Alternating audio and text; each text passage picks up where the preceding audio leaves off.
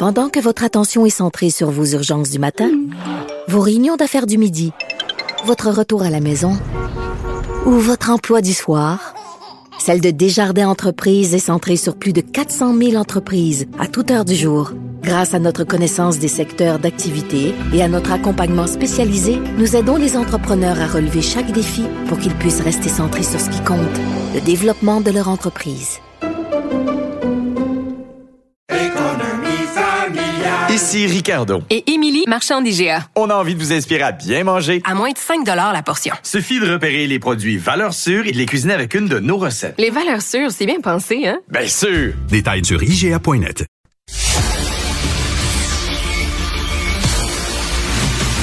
Jean-François Lisée. On va juste dire qu'on est d'accord. Thomas Mulcair. Je te donne 100 raison. La rencontre. C'est vraiment une gaffe majeure. Tu viens de changer de position. Ce qui est bon pour Pitou est bon pour Minou. La rencontre. Lisée. Mulcair.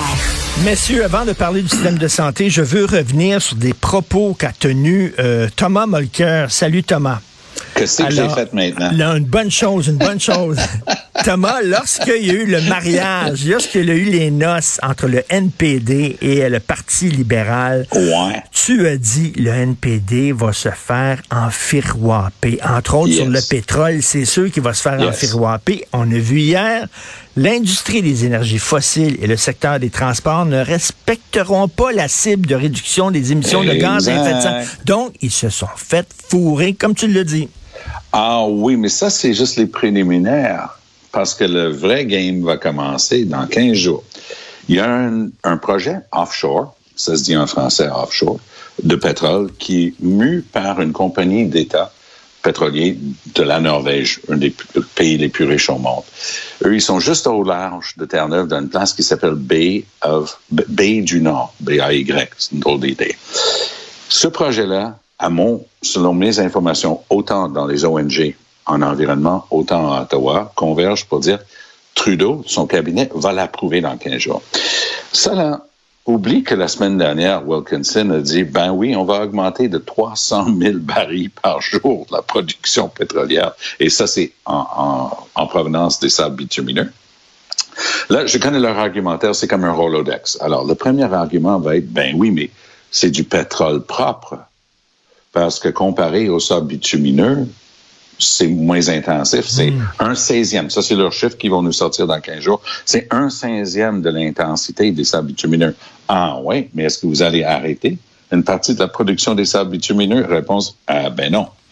Alors là, ils vont faire un projet, approuver un projet qui ferait en sorte que la seule chose logique à faire avec le plan qu'a présenté Stephen Guilbeault, qui est un gars que j'aime énormément et que je respecte, il faut prendre son plan d'hier, c'est 9 milliards de dollars, le foot à la poubelle.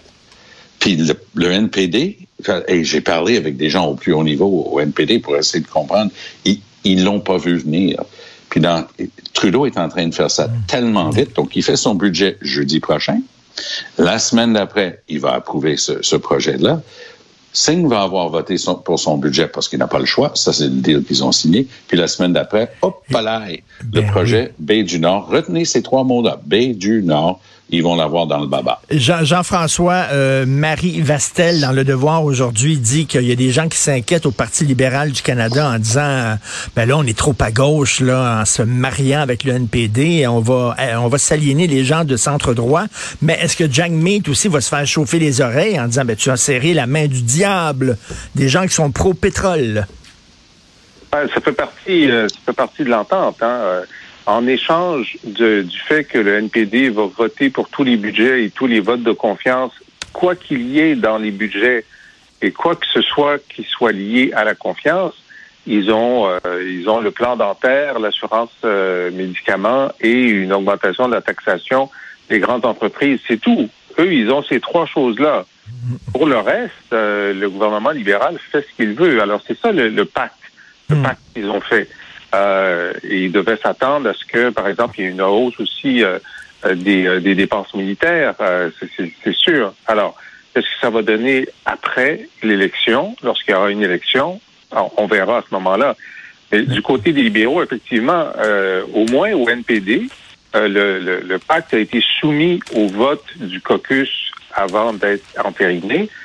Mais le caucus du Parti libéral n'a été que informé du pacte. Euh, ils ont été mis devant le fait accompli et les députés libéraux se plaignent que c'est une gestion euh, très autoritaire euh, du bureau du premier ministre. Ils sont, euh, ils sont, ils sont informés, ils sont pas consultés, ils sont, ils semblent, ils sont pas entendus. Il faut savoir que le Parti libéral, c'est une coalition qui est quand même assez large et qu'il y a des gens au sein du Parti libéral qui sont de centre et de centre droit. Et là, ils pensent que ben, si l'élection qui vient, c'est une élection de changement, c'est-à-dire que normalement, après trois mandats, les Canadiens veulent euh, une, une, alternative, veulent l'alternance, et que le Parti conservateur euh, est là comme gouvernement en attente, ils disent, ben là, c'est pas une bonne idée qu'on ait évacué le centre, euh, mhm. parce que à ce moment-là, on, on ouvre la, la, on augmente les chances d'être battu par des conservateurs. Mais eux, heureusement, si c'est Poliev qui est le chef du Parti conservateur, lui, pas un gars de centre non plus, là. Ben non, Mais, effectivement ce sont de vraies questions qui sont posées au sein du, Parti libéral. Oui. Euh, Tom, donc la septième promesse de réforme du système de santé, est-ce que cette fois-là, c'est la bonne? C'est quand même très drôle que hier, on a eu notre huitième plan de lutte contre les changements climatiques. Les sept autres ont été à la poubelle. Puis notre septième plan de réforme de la santé. Mais honnêtement, sur les deux, le plan que je donne le plus de chances de réussir, c'est le plan de Christian Dubé. Écoute, le gars lui-même respire l'excellence et l'humilité en même temps, ce qui est quand même un combo assez rare. Ce qu'il a mis sur la table hier répond aux réels besoins, c'est-à-dire, OK, c'est vrai qu'on n'a jamais respecté notre promesse qu'il y aurait un médecin de famille pour chaque personne. Mais si tu penses que ton enfant a un streptocoque dans la gorge, plutôt que de dire qu'on va réinventer le système, on va s'assurer par un système par informatique, en ligne, vous allez pouvoir savoir il y a un médecin ou une infirmière praticienne, parce qu'elle peut diagnostiquer et faire les tests, qui va pouvoir prescrire les antibiotiques dont ton enfant a besoin. C'est de ça qu'on parle. On s'est aussi rendu compte, le monde ne savait pas que tellement qu'on construisait des tours de bureau pour les fonctionnaires de la santé, puis on ajoutait, comme on se disait hier, six nouveaux sous-ministres, mais on a oublié que le système est supposé aussi d'avoir ce qu'on appelle communément des lits d'hôpital. Parce que quand tu es malade et tu dois être hospitalisé, ça prend un lit. Sinon, tu es, dans un corridor. Le Québec va ajouter 2000 lits dans les hôpitaux, construire de nouveaux hôpitaux. Honnêtement, il m'a épaté hier par la modestie, la simplicité. Oui, c'est une longue liste, là, mais il y a une demi-douzaine de vraies promesses dans le cœur de son plan. Moi, je donne a++ hmm. à Christian Dubé et j'y fais confiance. Jean-François, tu es aussi optimiste? Ben, je suis, je suis plus. Euh, il a dit les sceptiques seront confondus et ça, ça renvoie à des gens de nos âges parce qu'il y avait, il y avait le capitaine Bonhomme quand on était petit qui disait toujours ça. Les sceptiques seront confondus, mais ils seront pas confondus avant l'élection. Alors, c'est moi je me dis bon, euh, c'est un bon plan pour le prochain mandat parce qu'il dit, bon, mais ça, on va hmm. faire ça en cinq ans.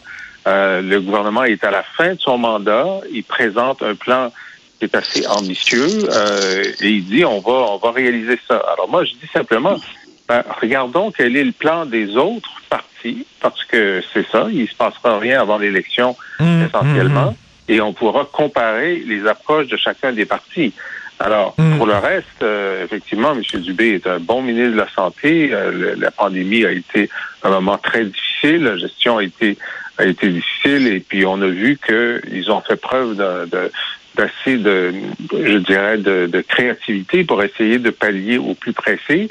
Euh, effectivement, le nerf de la guerre, c'est, comme le dit Tom, les parce qu'on s'est rendu compte que toute la population québécoise était davantage euh, pressée d'être de, prudente pendant la pandémie parce que on avait moins de capacité que d'autres sociétés à assumer le choc des hospitalisations. Alors ça, bon, c'est intéressant. Mais euh, pour le reste, euh, on, il, faut, il faudra simplement comparer Ben c'est ça, c'est cette feuille une, de route-là avec celle des autres partis. c'est une promesse électorale. Donc, on va voir les promesses électorales des autres partis. Euh, Tom, est-ce que tu es aussi optimiste pour l'Ukraine? On dirait que la Russie est en train de changer de narratif en disant non, finalement, on voulait pas prendre Kiev. Ce qu'on voulait faire, finalement, c'est seulement prendre les régions séparatistes. Donc, on dirait qu'il s'apprête déjà, Poutine, à présenter un recul à ses troupes. Je sais pas, là. Oui, c'est c'est un peu Bobby Fischer, hein, à Oui. sacrifier euh, la reine. Euh, mais justement, Poutine est un fin joueur d'échecs et il est, il est contre les Américains puis l'Ouest qui sont en train d'essayer de maîtriser le jeu de dames. Euh, lui, est-ce qu'il voulait euh, tout le pays, c'était évident que c'est ça qu'il avait dit. Est-ce que c'est vrai qu'il pensait pouvoir conquérir l'ensemble du pays en quelques jours? Oui, apparemment. Un, un petit détail qui est sorti en fin de semaine, parce qu'ils les ont capturés. Les Russes avaient eu tout bonnement l'idée d'amener ce qu'on appelle the dress uniform, leur uniforme formel lorsque tu fais une parade pour pouvoir se promener avec Oui. ces uniformes-là 72 heures après l'invasion parce qu'ils auraient conquis euh, l'Ukraine. Pour ce qui est de Poutine maintenant, ce qui est clair, c'est que on a laissé ça dans la balance. Il a fait la même chose en Géorgie. Il a fait la même chose dans le est- il prend des petits bouts. Il dit ça, c'est à moi. Il y a plus de Russes là-dedans que d'autres choses. Je prends. Ici, il a pris Crimée, la Crimée il y a huit ans. Là, il veut un corridor qui connecte la Crimée avec la Russie. Ça passe par le Donbass dont on parle souvent. Donc, est-ce que, comme deuxième choix, il va se contenter de prendre ça, puis le reste du monde risque de dire, ben oui, si ça s'arrête là, tu peux bien prendre ça parce qu'on veut la paix. Ça, ça risque d'être le endgame pour Poutine, qui encore une fois va avoir eu en dernier lieu ce qu'il voulait vraiment, c'était de connecter avec Crimée et garder ça pour la Russie. Jean-François, rapidement. Ah, c'est une c'est- c'est c'est une défaite, hein, parce qu'il voulait que l'Ukraine voulait contrôler l'Ukraine au complet, donc c'est une position de repli. Euh, pourquoi? Ben Parce que la guerre va tellement mal qu'il est obligé de, de, de réduire euh, ses ambitions.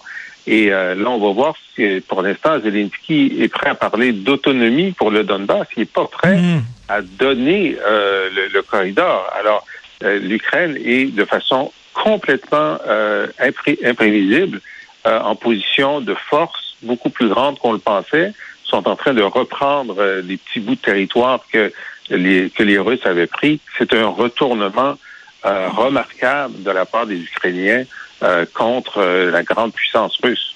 Ben écoute, c'est c'est peut-être le beau temps qui nous rend comme ça optimistes sur le Ouais. plan santé et sur l'Ukraine. hein. C'est peut-être parce que enfin le printemps s'est pointé. Merci beaucoup à vous deux. Allez. Merci. Euh. On se reparle demain. demain. Si Salut. vous voulez lire les commentaires de Jean-François Lisée sur l'actualité, écoutez aussi son excellent balado auquel je suis abonné. Euh, il parle entre autres euh, de l'histoire du Québec. Il raconte les grands moments de l'histoire du Québec euh, et il commente l'actualité. Allez sur la boîte um,